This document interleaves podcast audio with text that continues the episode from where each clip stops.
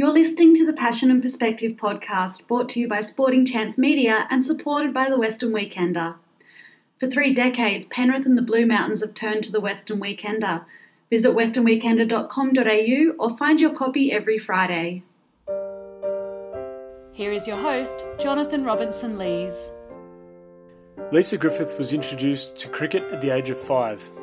Growing up in Bathurst in central west New South Wales, sport occupied Lisa's time and her love for cricket saw her feature in representative cricket teams through her teenage years. In 2010, whilst juggling Year 12 exams and cricket, Lisa debuted for the New South Wales Breakers at the age of 18. Shortly after, Lisa left the game of cricket. The pressures of work, study, and being an elite athlete triggered a life changing decision to leave her city life behind and restart her life on cattle stations in Queensland and the Northern Territory. Whilst many would view it as an uncharacteristic career move, Lisa holds no regrets for the decision that she made. Lisa joins us virtually for the latest episode of the Passion and Perspective podcast. Lisa, welcome to the Passion and Perspective podcast. Thanks for having me, Jono. Lisa, in September 2019, you became the 29th woman to captain New South Wales. The moment you found out that news, what was that like for you?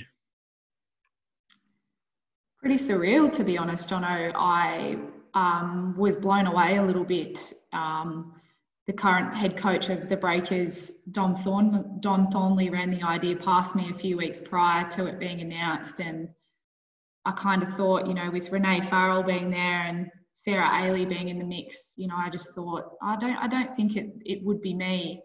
Um, I was keen for the role and, you know, certainly very, very grateful.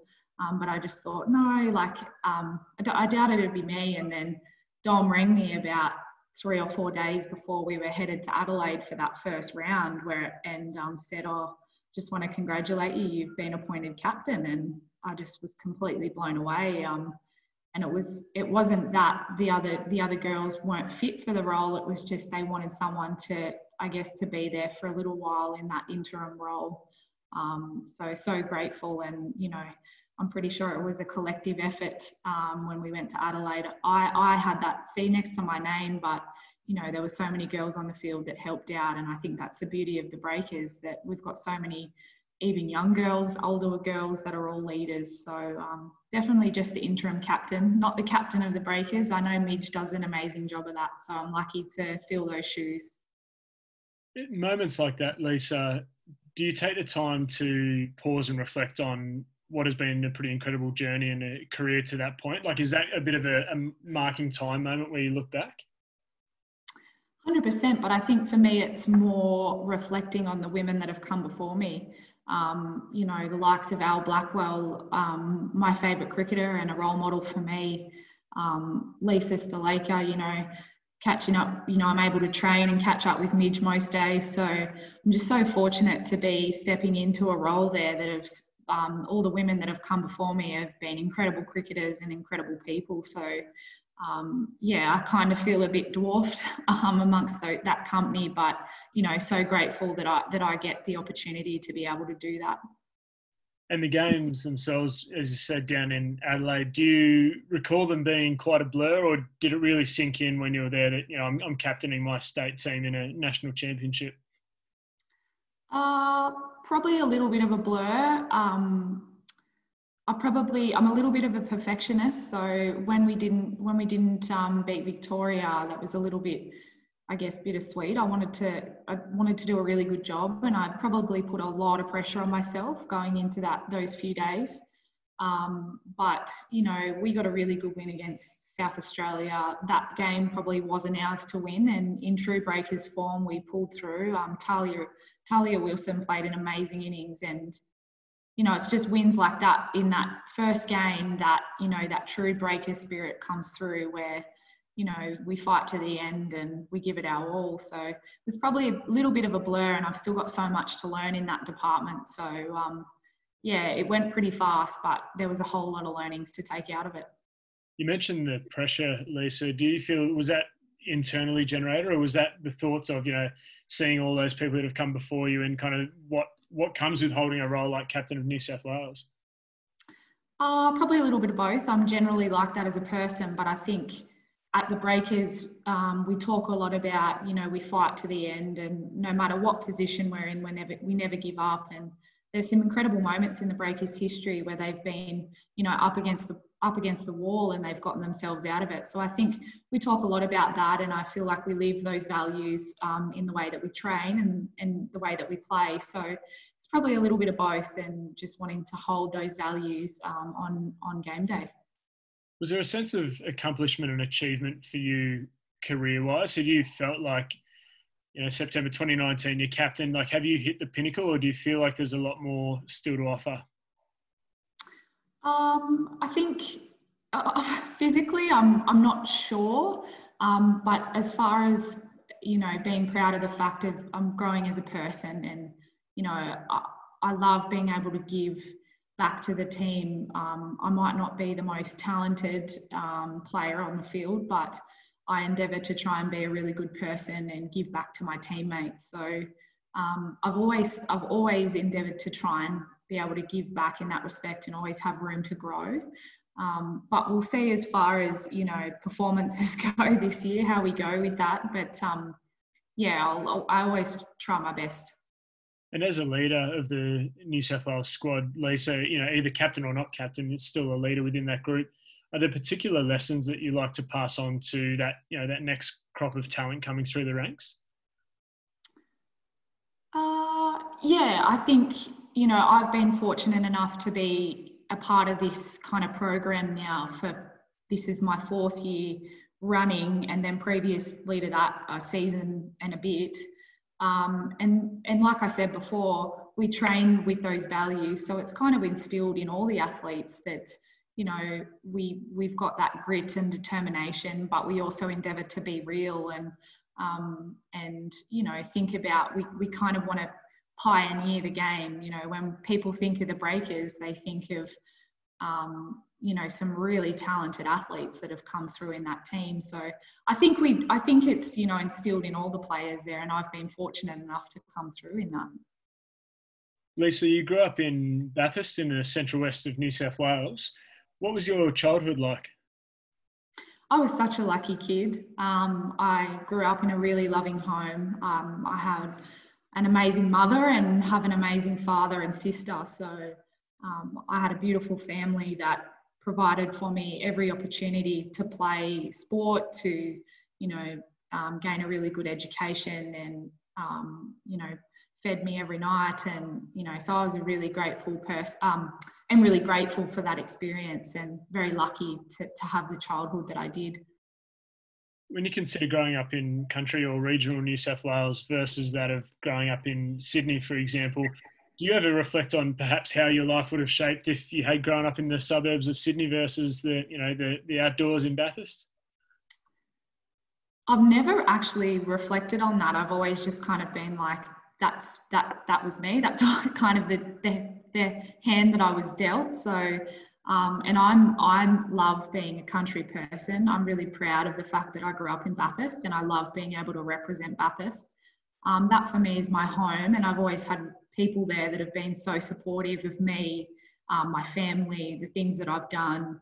Um, and, you know, that goes hand in hand with the fact that I'm really proud to be able to represent um, Bathurst. So I don't see it as any other way. And this living in Sydney is just kind of my second home, um, if you like.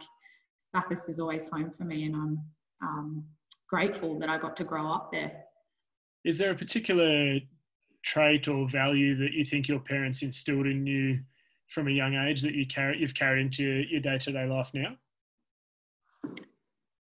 yeah i think my parents um, certainly instilled in me i think a lot of resilience um, yeah i similarly you know to those breakers values i know i've probably gone on about it a little bit but that kind of never give up. You know, dad's saying around cricket, but also at home is just stick at it. Um, just stick at it. And I think um, it's funny because I, I didn't stick at it, but somehow I have because I've come back to the game. So it's been really that I've kind of pondered on that saying of his for a while now and thought, you know, it makes a lot of sense. I see a lot of kids now that I coach cricket with and think, you know, um, a lot of them and as a kid like same same thing. Like i never had much ability but you know i just if you just stick at it and you hit lots of cricket balls and you apply yourself it's amazing how far that you can take it. So it's funny how little sayings like that you know when i was growing up with my parents and mum was the same just you know she was probably more towards the academic side though being a teacher. Um, but yeah they were both just you know displaying resilience and stick at it Lisa, what role does sport play in, in towns like Bathurst? So important in country areas, I think. Um, sport is an enabler for kids in country areas to, um, I guess, become find their, I guess, a sense of belonging, a sense of family. Um, I think it's important, um, I guess, to have something to strive towards, and that you know kids in country areas especially can see that there's a pathway for them for whatever they may do whether that's sport or you know other academic um, endeavors or just anything that they can that their i guess locality doesn't define um, their worth i guess and that they can um, really pursue their dreams. And so that for me I, I think i was always kind of destined to play sport in some respect and i was lucky to be able to have that in Bathurst. When you look back at a list, I guess, of New South Wales and Australian representatives in any sport, and I don't have the science, the, the data to back it up, but there seems to be a correlation between um, really successful and, and, long careers and, and country sports people. Um, do you think there's something like you touched on that it, it's you can fully immerse yourself into the sport? There's resilience that you learn. Do you think there is a correlation between that? Yeah, I think to some degree uh, might be a big statement, Jono, but I think the country people will have to work that little bit harder to, to um, I guess, you know, we're always traveling um, to some place to be playing in big tournaments, and I think you really got to love it. Um, if it's not that accessible to you all the time. Um, so, you know, even at age 15, 16, my dad was driving me all over the state to play cricket and you know that that took away from his life a little bit no doubt. And um, you know but i'm sure he really enjoyed doing that. So i think as a country person you really got to love love it that little bit more. And i think that kind of correlates with country people doing so well in it because it's you know you've got to love it to be able to you know give as much as you do. Lisa, you first played cricket at the age of five through the Kanga cricket program as it was back then. How did that first come to fruition? Oh gosh.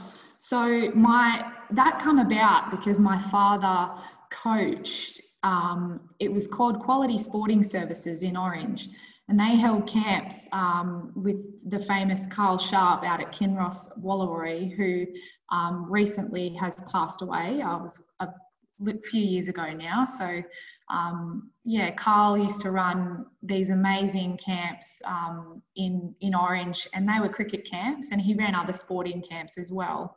And it was for kids all over New South Wales and beyond to come to this camp and have access to coaches that they may not normally have access to. So he had kids from Broken Hill, both boys and girls, come to these camps um, and all areas of New South Wales, but as far out as Broken Hill and have access to really quality coaches. Um, and so dad used to coach at that because he was a cricketer.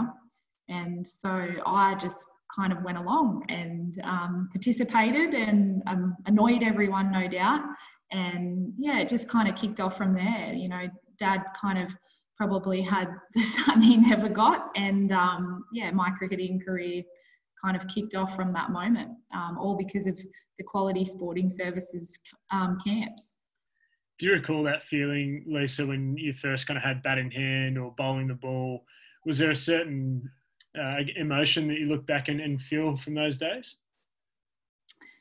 Uh, I think I alluded to it previously. I I was never very talented as a kid. I just I was I was never the standout. It was always you know I was just I, I always remember I had to train a lot to to be to kind of get where I am today. I guess and I have dad to thank for that. But I do remember, I guess, I don't remember the first time I threw a ball, I held a bat because probably because it wasn't a pleasant experience for anyone involved, but uh, or maybe the bowler. But um, I, I do remember when things started started to click um, and that being rewarding. And I do remember um, how rewarding it was when I applied myself and then, you know, was rewarded through, you know, maybe taking a few wickets or scratching out a few runs here and there and the, you know, wanting to do that again and again and again. That's where that love of cricket started to really grow for me, Lisa, on a personal level, my older sister was one of the first girls to ever play for the Springwood Cricket Club, and actually, that's what sparked my interest in the game.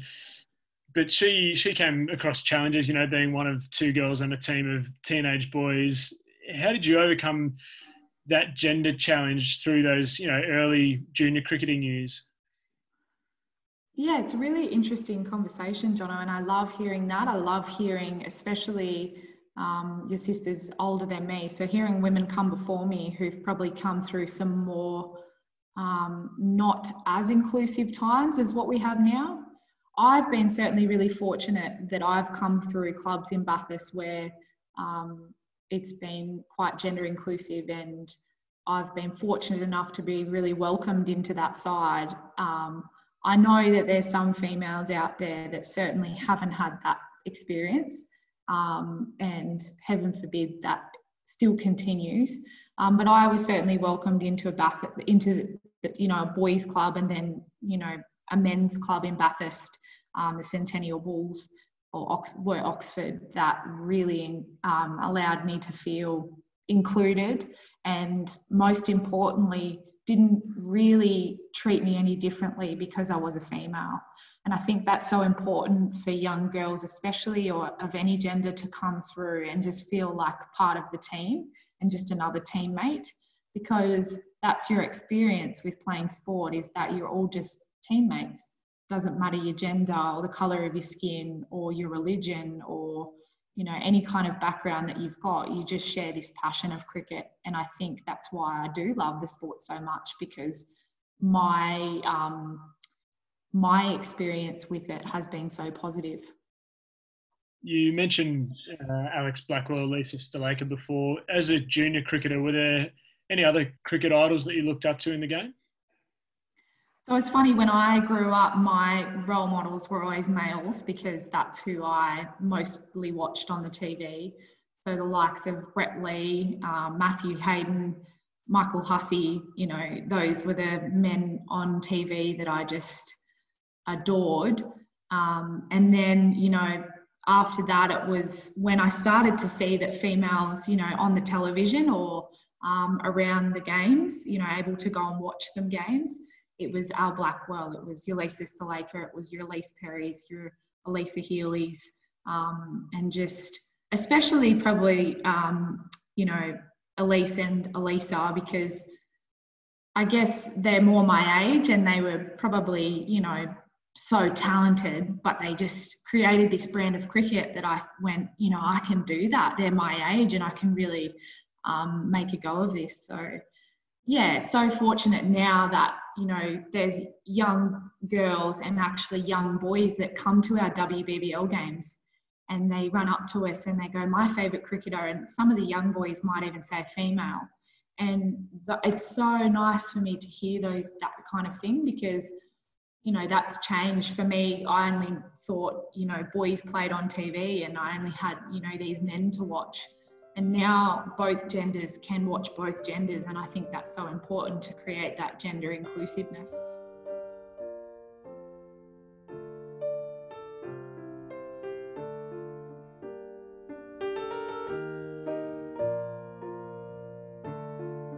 This is the Passion and Perspective podcast brought to you by Sporting Chance Media. For three decades, Penrith and the surrounding community has turned to the Western Weekender. Whether it's the Weekender's highly revered print edition or its up to date news offerings through its digital presence, the Weekender truly is the heartbeat of Penrith. Visit westernweekender.com.au or find your copy every Friday.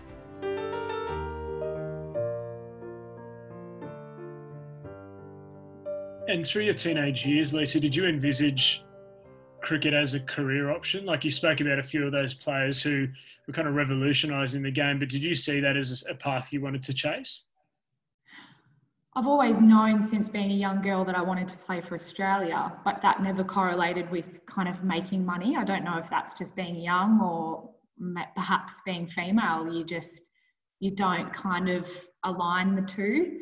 Um, but certainly, as I've gotten older, it's become more of an opportunity to make money from cricket and see it as a career, um, which is amazing. And I can't wait to see the you know the burst in female numbers over the coming years because it's an opportunity um, for them to um, make money and do the things that they love, which is so important. Um, so I probably didn't as a very young girl. I knew I wanted to play for Australia and get that elusive kind of, you know, baggy green or you know, don the green and gold, that kind of thing. And um, I haven't gotten there, nor, nor may I ever, but, you know, I'll always chase that. And I always remember that that was the epitome of my, you know, the, sorry, the pinnacle of my sport.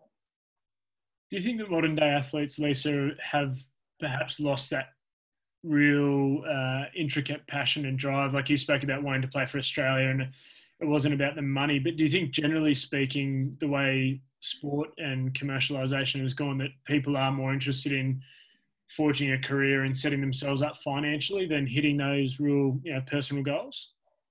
I, my experience with that is uh, no. I've seen, I think there's so much demand on athletes now that it's, I mean, I come from a very different perspective in the females, is that we've only just hit professional sporting um, endeavours, I guess. So I'm only classified as a professional part time athlete, um, even though I would say that I probably train a lot more than that. Now, I couldn't come from the perspective of my male counterpart who probably gets a lot more money than me, but I just think the demand on players now, even those players that get that big dollar, um, what comes with that is often, you know, pretty demanding, I have no doubt. You know, the social aspect of it, all the behind scenes stuff that you don't see, and the pressure of that, you know, pay bracket, I think would be really demanding. So I think, once again, like being a country sports person, you've really got to love it and you've really got to go that extra mile if you do get paid that amount.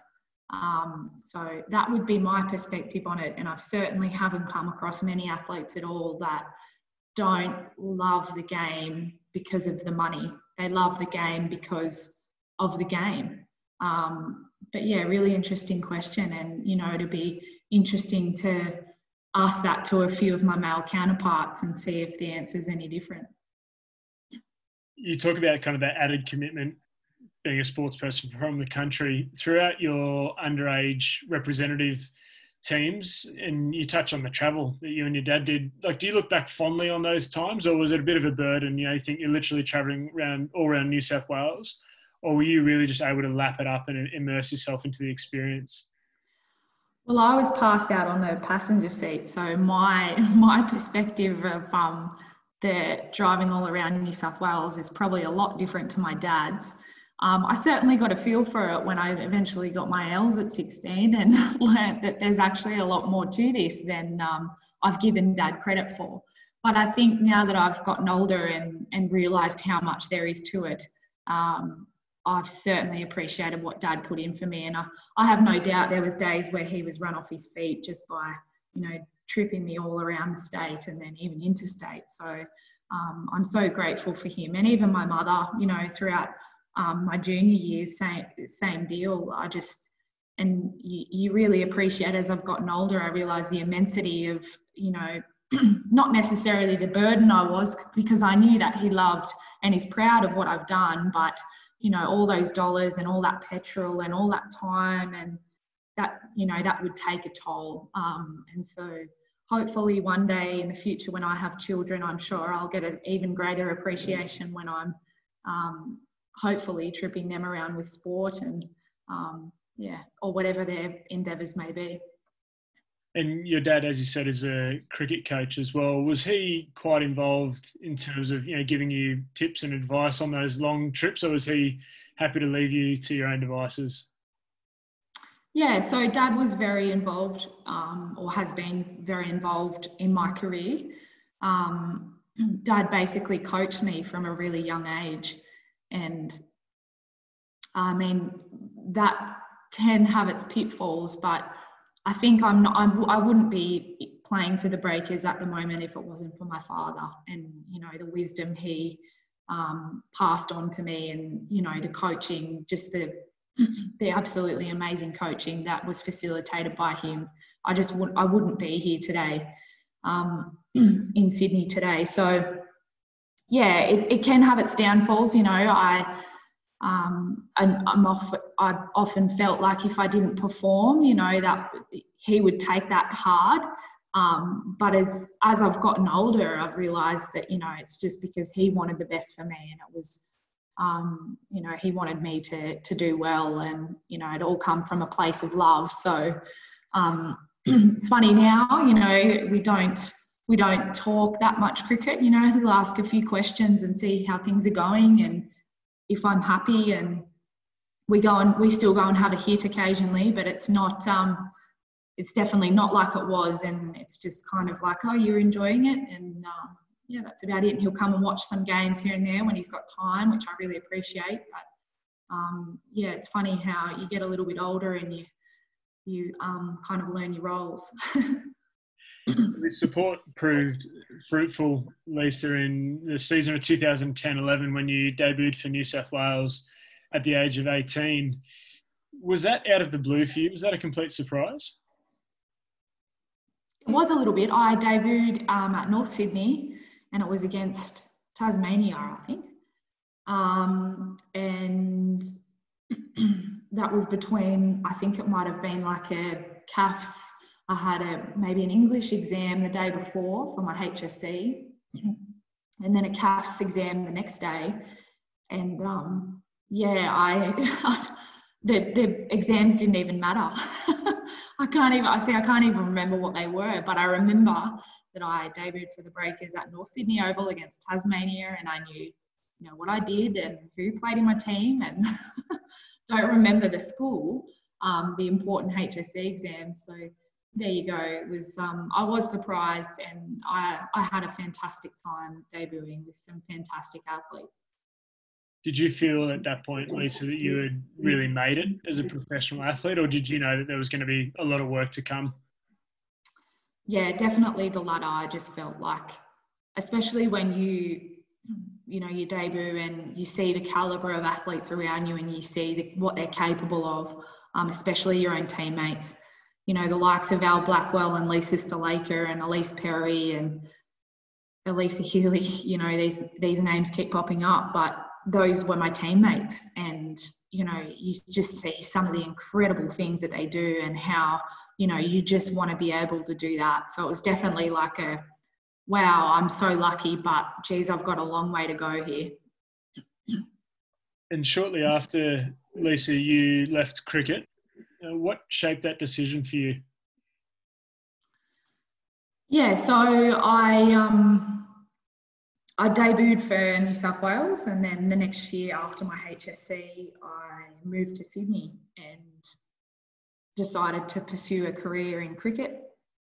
Um, even though at that time we weren't being paid, so you just kind of did things. I think you've got you got match fees if you happen to make the eleven and and get to play. Um, and I, I, moved to Sydney to pursue pursue the sport. Was trying to study um, nursing and work. I think two other jobs at the time, um, and and train. You know, two to three times a week, pretty demanding, um, and just pretty much just couldn't handle it. Um, was pretty depressed at the time and didn't really know how to talk to people and when performances started to drop that there was a big correlation there with me with i guess self-worth and how i performed on the cricket field was you know depicted my self-worth. And you know when i didn't prioritize my life very well and then performance starting to drop then you know it all just was this trickle on effect. So I just made this really kind of rash decision to go, you know what, I'm, I'm going to go up north. I'm going to go up north to the outback of Australia and I'm going to get away from here and I'm going to get away from cricket and I'm going to go as far away as possible and I'm going to do something completely out of the blue.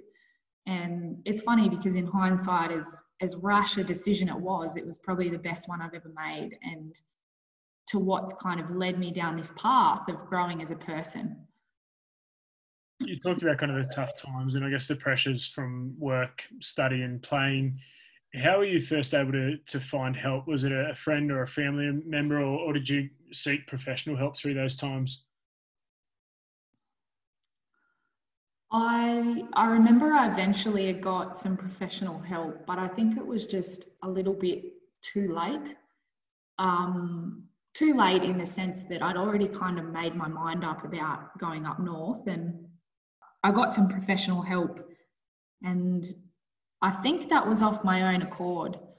Um, and it's when I went to the psychologist, I remember distinctly her saying to me, you know, you've got depression um, and that being like a oh no i don't think i do you know and just not really having a very good i guess I uh, wasn't really educated on mental illness and what that looked like and what that entailed and um, yeah i just remember kind of brushing it off and still trying to work all these jobs and it was just a little bit too late um, and probably a little bit accompanied with my mentality around mental illness and and you know really scaling back all the things that I was doing and looking at why I was in Sydney and um, this fortunate position that I was in to then and all these hours that my family had you know put in for me that I was going to go up north and do something completely different. Lisa, what advice would you have for other people, um, not just in sport, in day to day life, who especially in this day and age where, where everyone's so accessible and so contactable, it's very hard to almost have that peace of mind. What advice would you pass on to people who are maybe feeling the pinch from work, study, social life, and, and just generally doing it tough? Gosh, um, there's so much there. I mean, you know, especially at times like this, and it's, you know, the levels of mental illness and, you know, just generally not feeling great are just escalating so much. Um, I think there's two things. I think number one would be do the best you can to say something to someone in any capacity they might, that might be. Um, just to have that conversation with someone, you know, and um, let them know how you're feeling. You know, be honest. Um, if things are going really bad, say they're going really bad um, and just kind of opening that door with someone. It's amazing um, how much of a release that can be on an, on that burden to yourself, um, and and you know the help that they may able to provide might surprise you. And number two would be that as bad as it is at the time, things can always, you know, it can always get better. That would be the other bit of advice. And, you know, you just got to hold on. as sad as that may sound, you just got to hold on because it does get better. And, you know, when you can open that door with someone or be a little bit honest, you know, it's amazing the help that's out there now that can help you get through something like this. Yeah. Your dad's words of stick with it ring true, right? Through those kind of times that the, the light is at the end of the tunnel. Yeah, 100%. Even though, you know, every fibre in you can sometimes say, you know you can't you can't stick with it you just have to you know there's no other option um, so yeah it's funny you know how those kind of words you know and that's probably i'm so fortunate to come up with you know grow up with parents who instilled that on me that you know i'd hate to think if i'd thought any differently through some of those really tough times you know i may not be here so I've been so fortunate to grow up, especially with a father who instilled that upon me. Just stick with it, just stick at it. And I've met people um, recently in my life who've just said, Lisa, you have this innate ability to just keep going. You know, you just keep pushing, you just keep pushing. Um, and, you know, I might not make big leaps and bounds, but, you know, small steps and those small wins. And that's from dad saying, just stick at it. So I think you're right, Jono. Your time up north, as you said, you spent five years on cattle stations in Queensland and the Northern Territory. What did a standard day involve up there for you, Lisa? They were long days. um, for anyone knows, you know, that kind of outback life and those big cattle stations. Um, a standard day would probably be getting up at you know 4:30 a.m. Breakfast at say five. Um, we'd have we'd then go over to the sheds and get a bit of an update on the day, or we'd be out catching horses and loading horses up ready to muster.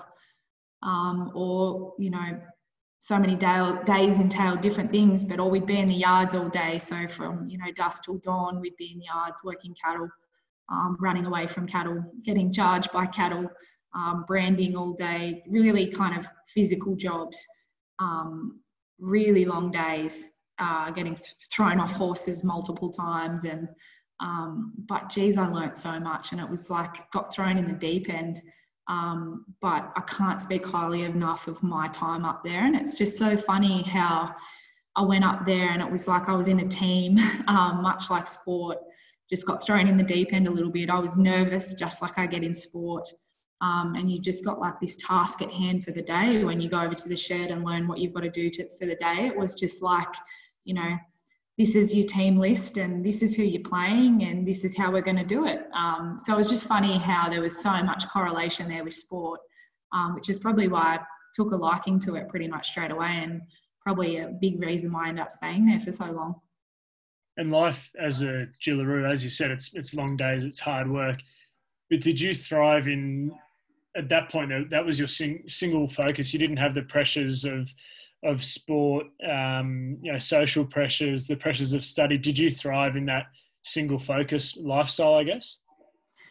Yeah, I think I did. And what I loved about it was it was kind of like when you go from primary school to high school, and you go from being, you know, this senior student to and having, you know, all these pressures on you of being a leader, or at the time I was a school captain, to then you go into year seven and when I went up north, it was just like, I don't know anything. Um, teach me everything. There's no expectation. There's no response, some responsibility, but very little compared to what it was at cricket. And, um, you know, no, um, no pressure to just, all I knew was I had to work hard. And if I applied myself and worked hard and looked after myself, um, then I'd, I'd make a living up there, which is what I did and why I enjoyed it so much. So I knew nothing. I knew nothing. I didn't know how to ride a horse. Um, but by the end of it, I was working with breakers and things like that. So, um, yeah, I just, I loved that no pressure, no pressure to, to be this exemplary, you know, outback stock woman. Um, you just learn from the bottom and you work your way up. And I loved that about it did you see it as a forever job or did you have a timeline in mind of how long you'd be up there?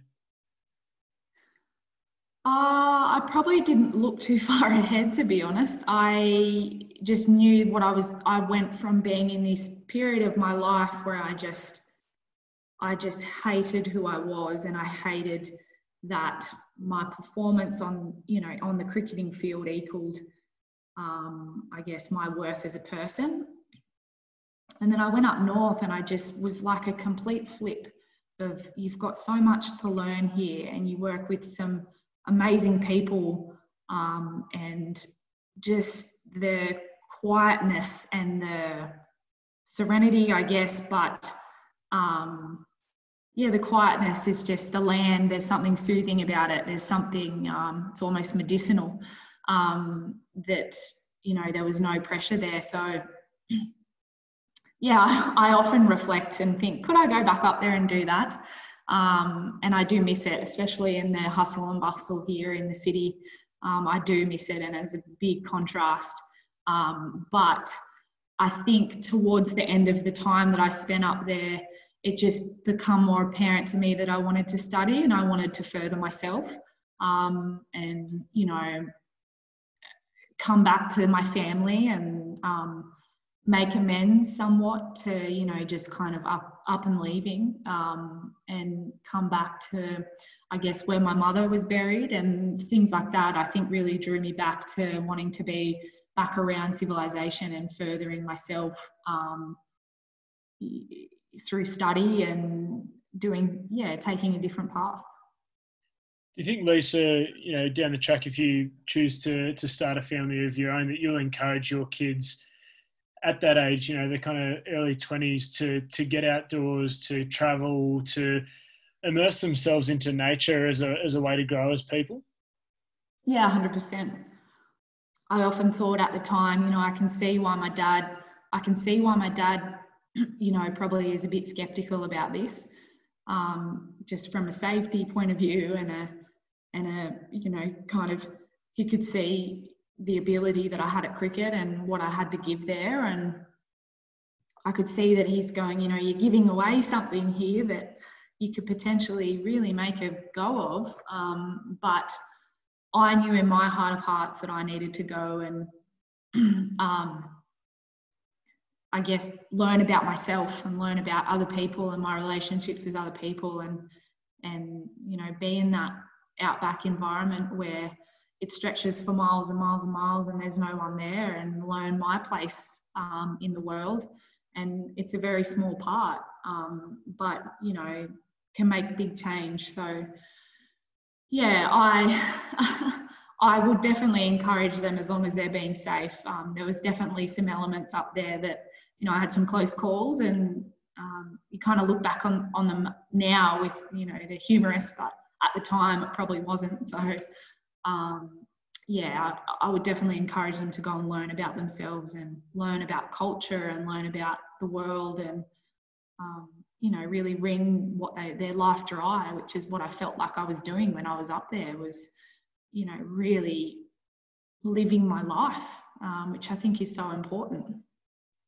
Did you notice, Lisa, when you came back to you know, your hometown, back with your friends and family, did you feel like you were a different person, or did people comment that perhaps you you were different? Like you said, maybe more more grounded through that experience. Um,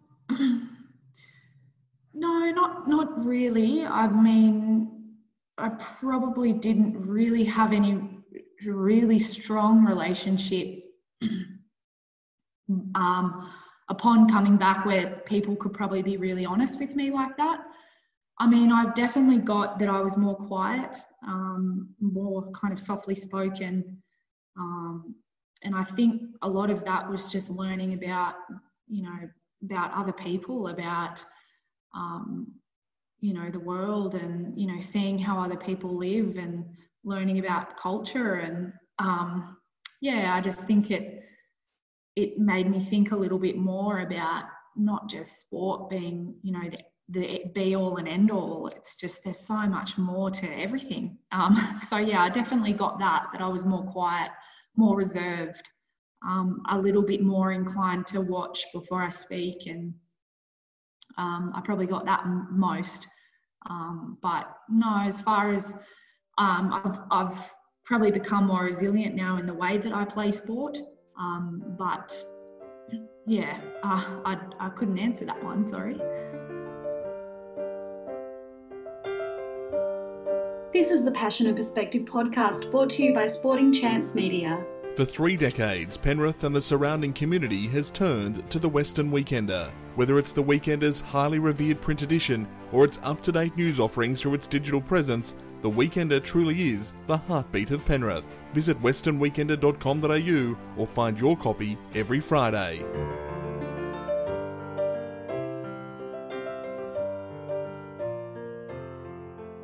Whilst you were away, Lisa, the, the rise of women's cricket was uh, astronomical, especially through the Women's Big Bash League.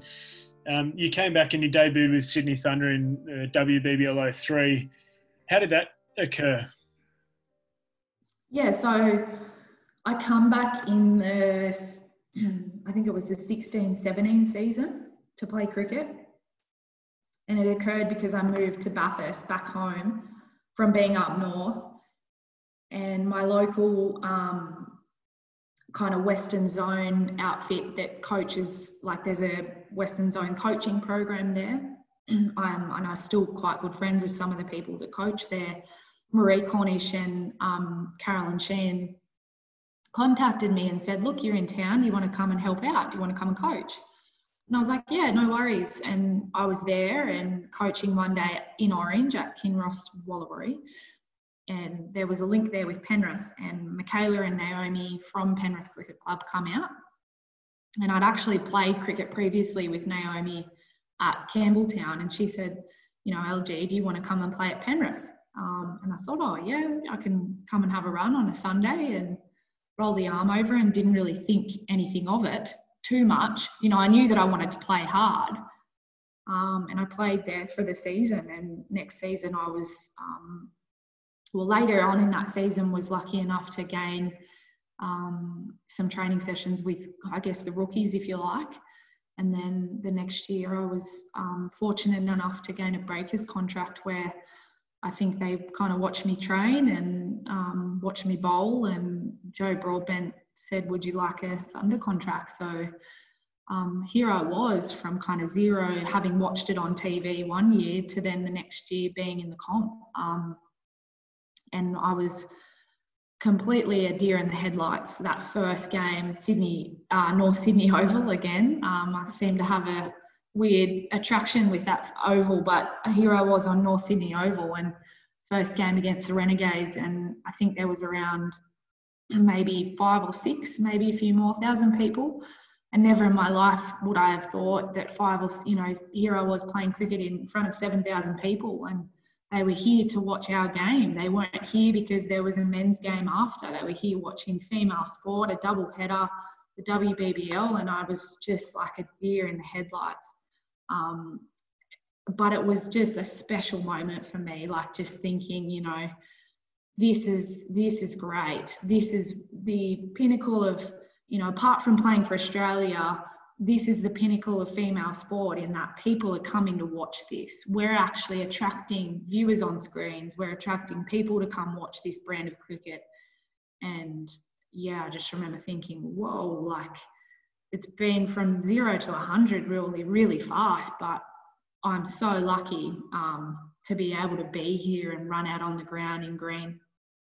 Was that spark there for you, the love for the game? Did that come back? I think running out onto the ground just made me go like, it took it to an, probably another level for me in realizing that, you know, this is what the men have been doing for years and this is how they feel and they can present their job, you know, out on um, an oval and show, display their, um, I guess, ability. And yeah, it was amazing that it, t- it probably took it to a whole nother level for me of, um, you know, I love this before, but being able then to showcase it is something even more special. Lisa, you mentioned prior to the chat that for you coming back and, and having the faith in your ability and to show resilience was quite tough. Why, why was that difficult for you? I think one, because I was so scared for it to fall apart again. Um, and I was had this kind of thinking that, you know, when I come back, people will be like, oh, she's the girl that gave it away, and have this thought of me that was only ever in my head it wasn't actually the way that people people were so welcoming and so I just remember receiving so much support and, and love for just being back in the back in the fold, if you like, and back playing. And I just remember I had this notion in my head of, you know, people aren't going to like this, and you know, I, I'm just going to be. I, I kind of almost thought that people are going to judge me here because it coincided with money being back in the game. And I, it's funny because I've spoken about that before with people, and they just have said to me, Lisa, we we never ever that hasn't even crossed our minds. And it just was so in my head that when I come back, it was almost like I needed to prove myself and prove you know, I, I can play and I'm, I'm not going to fall apart again, kind of thing, and put a, again a lot of pressure on myself. So um, I just, I was almost scared of how people would perceive it. Um, but in coming back now and being now back for four years, I realised that it's everyone's been so supportive and really, really good about it. And as you said, it's been four years on the trot um, playing professionally around Australia. What role do you see now when you go back to your Penrith Cricket Club training sessions? What role do you see for yourself there? Yeah, so I actually I love going back to Penrith um, and playing there, um, and I've played there since you know I've come back to the game in 2017, 16, I think it was. It's a while ago now. Um, yeah, and I've played there since, and I love going back to Penrith because it just it you know you you're in this environment where you want to harbour young people and young girls coming through that can see the game and enjoy the game for it being inclusive, a place where they can come and enjoy the sport um, with other females um, and play good hard cricket and learn something.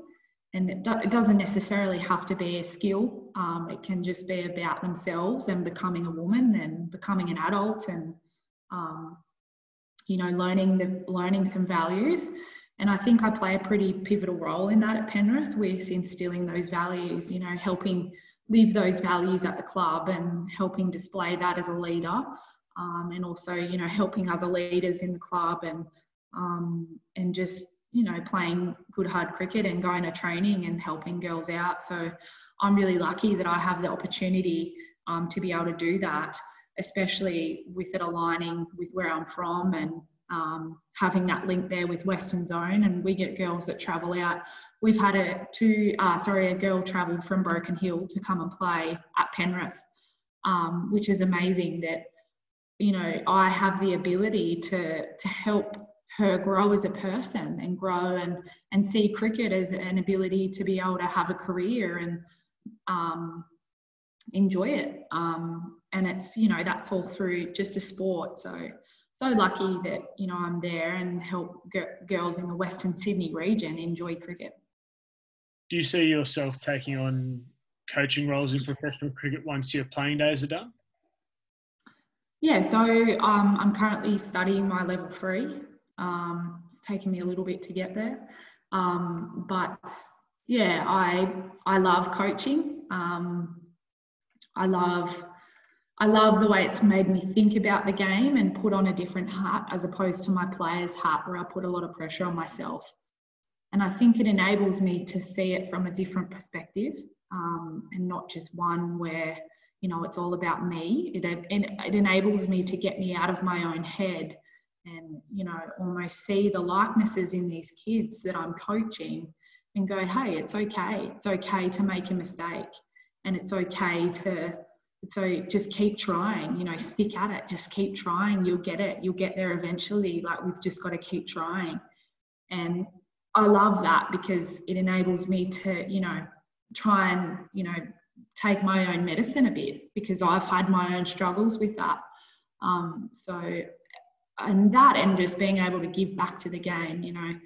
I feel like cricket's given me so much um, so many friends and so many opportunities and you know even just talking to you you know that's through cricket. So um, coaching is just one avenue that i can be a really good person and hopefully pass on some skills and um, help help others enjoy the game as well.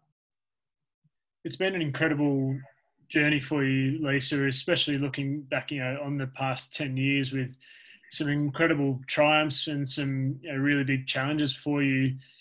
Do you take the time to look back and reflect on the journey you've been on? Uh, not enough recently, I don't think. I feel like I'm so busy trying to um, live this fast paced life in Sydney. I probably only really reflect on it in conversations like this or you know, when somebody asks me about something up north and I'm able just to realize, I guess, um, the immensity of some of the things up there and some of the things that I've been able to do. And, you know, if someone told me at the start of my life that that's what would happen, I'd probably laugh and go, nah, that, that no, not me. Um, so that upon, you know, yeah, I probably think and think that and go, well, yeah, I have done that. And it did happen, and um, I'm all the better for it. But yeah, um, I'd love to one day write a book or something. I don't know who'd read it, but um, yeah, I've thought about you know writing some of it down before it all comes a bit of a blur. Um, but yeah, I'm so fortunate to be able to have conversations like this, and fortunate you know people want to ask questions and want to learn about me. Do you believe in life, Lisa, that we as people that we find ourselves or that we create ourselves in the sense that do you think the path is laid out for people or that every decision they make in their life is what gets them to that end point?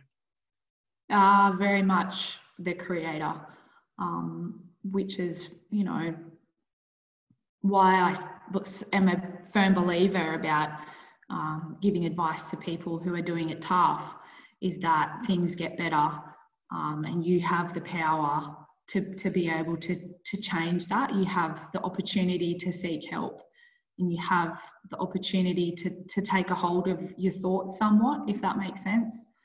And I think, like, yeah, I'm a big believer that you create your own, um, I guess, present and create your own future a little bit. Um, often, you know, there can be some bad things happen, but we can choose to be grateful um, and see it as, you know, the glass half full. And sometimes that's really, really hard um, to do. Um, but yeah, um, I think I don't think that you know we have this predetermined path. I think it's definitely you know you choose to. There's there's been years and years and years where I've well, there's been quite a number of years where I've chosen to be, you know, pretty upset about things and think that um, I've been hard done by. But as soon as I just changed my thinking around that and and you know got some help, it was amazing how much I learned that I'm the creator of my own future. Um, so I hope that answers your question somewhat.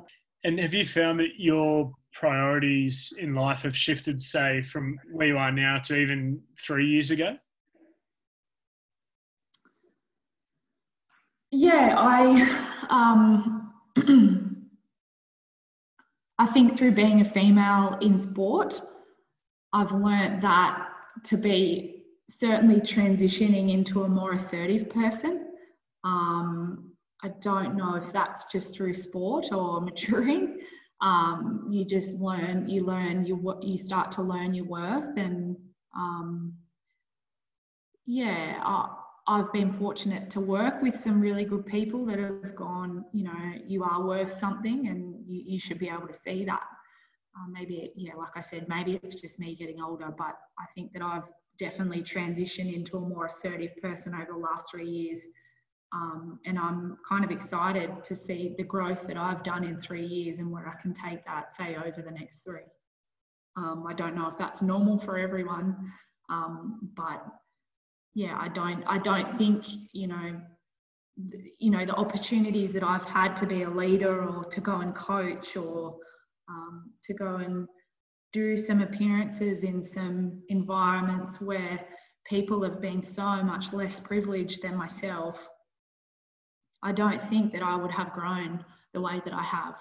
So, like I said before, that's all come about because of sport and um, the opportunities that I've had to be able to do that. And I'm excited to, you know, see where the next three years lead me and who else I can help and um, what it entails. Lisa, where we're at at the moment, it's mid August 2020, and the world's a strange place. And at the same time, though, you, you guys are into the pre-season with the New South Wales Breakers. What what excites you about probably the next six to twelve months? Like, what's on your radar, both professionally and personally? I think professionally, um, it's exciting to see the growth of women's sport, even through these times. Obviously, it's a little bit unknown.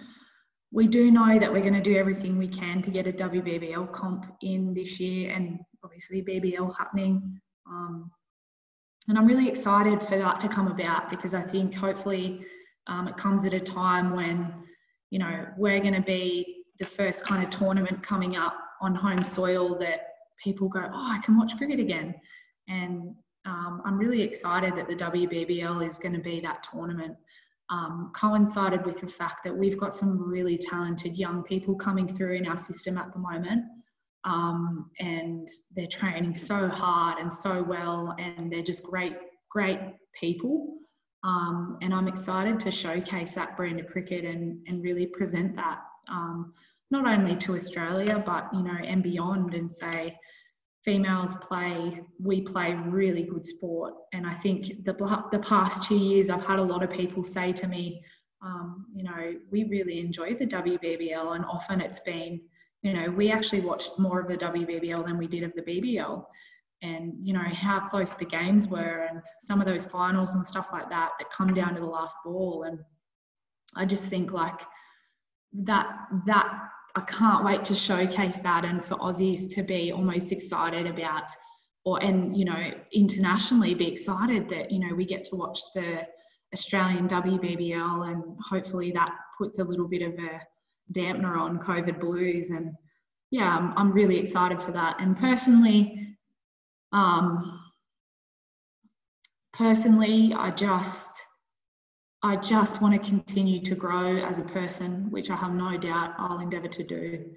Um, and I just want to, I think my ambition would be to, for, um, I often get, LG, you're a really good person. it's not always like, oh, I remember that fifer you took or the, you know, those runs that you scored. It's, it's LG, you're a really good person. So my endeavour this year would be to kind of put my mark on my, with my ability as well, which sometimes is hard, but um, yeah, I I want to be able to stamp a little bit of a mark there as well as, you know, continue to be the best person I can be. Lisa, thank you so much for sharing your story on the Passion and Perspective podcast. Um, keep inspiring those around you and wishing you all the best. Thanks, Jono. I really appreciate your time today. Thanks for listening to the Passion and Perspective podcast, brought to you by Sporting Chance Media and proudly presented by the Western Weekender.